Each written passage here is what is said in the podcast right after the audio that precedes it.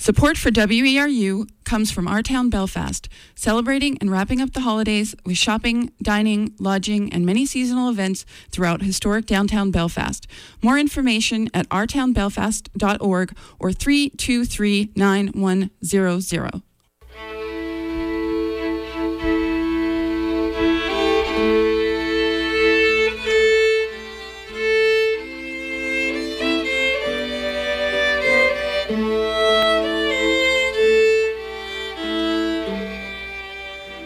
My actions are my only true belongings.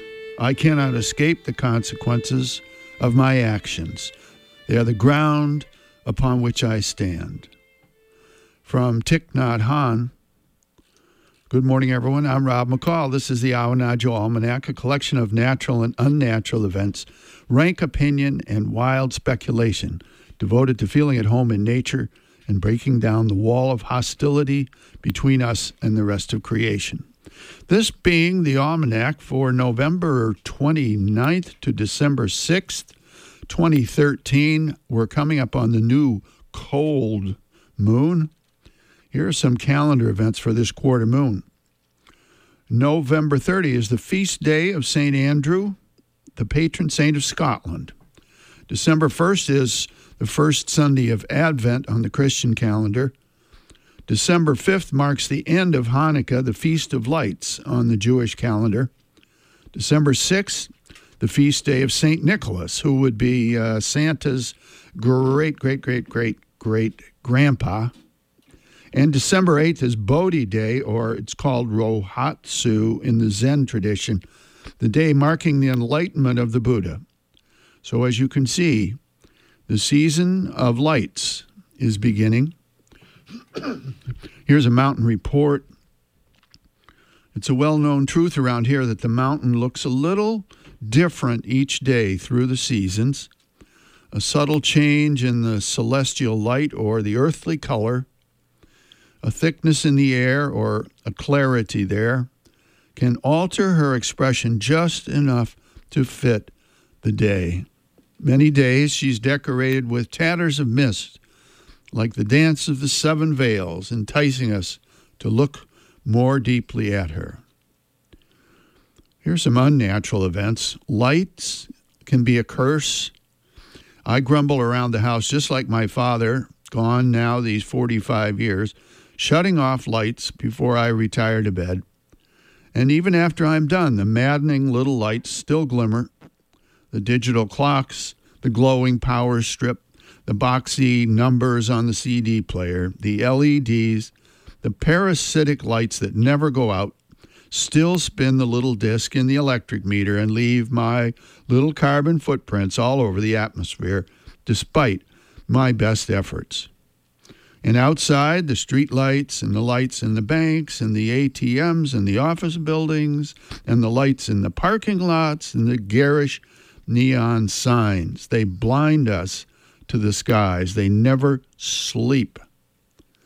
So, when the storm winds blow and the power goes out, bathing the world in darkness and letting the soft stars shed their glow on our turning earth, I feel a certain calm and brief green righteousness.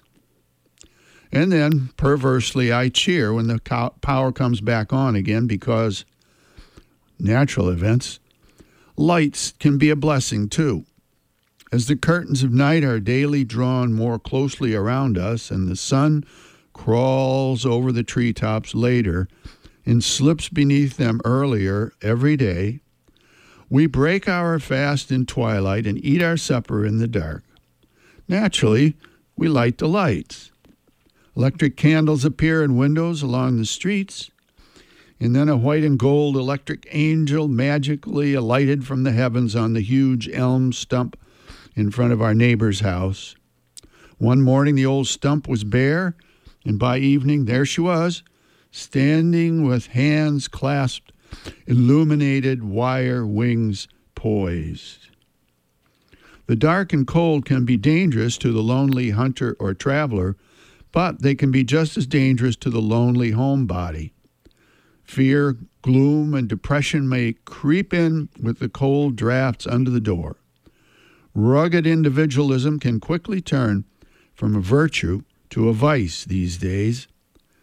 And that's why we humans have gathered through the ages with our tribes to light the fires, sing the old songs, and tell the old stories at this time of the year.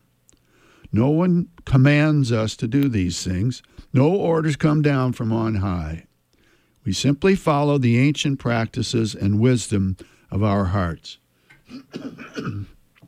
it matters not what tribe we gather with, what lights we light, or what songs and stories we chant. They have been many and various through the ages. But it matters greatly that we do it. Our gatherings, our lights, our songs will signal the choirs of angels where to flutter down to land all over the planet. So the whole world can give back the song that now the angels sing Peace on earth, fear not. Finally, a couple of seed pods for you to carry around with you this week. The first from founder of Christian Science, Mary Baker Eddy. Sin makes its own hell, and goodness its own heaven. And from an old Irish proverb Before you begin on the journey of revenge, dig two graves.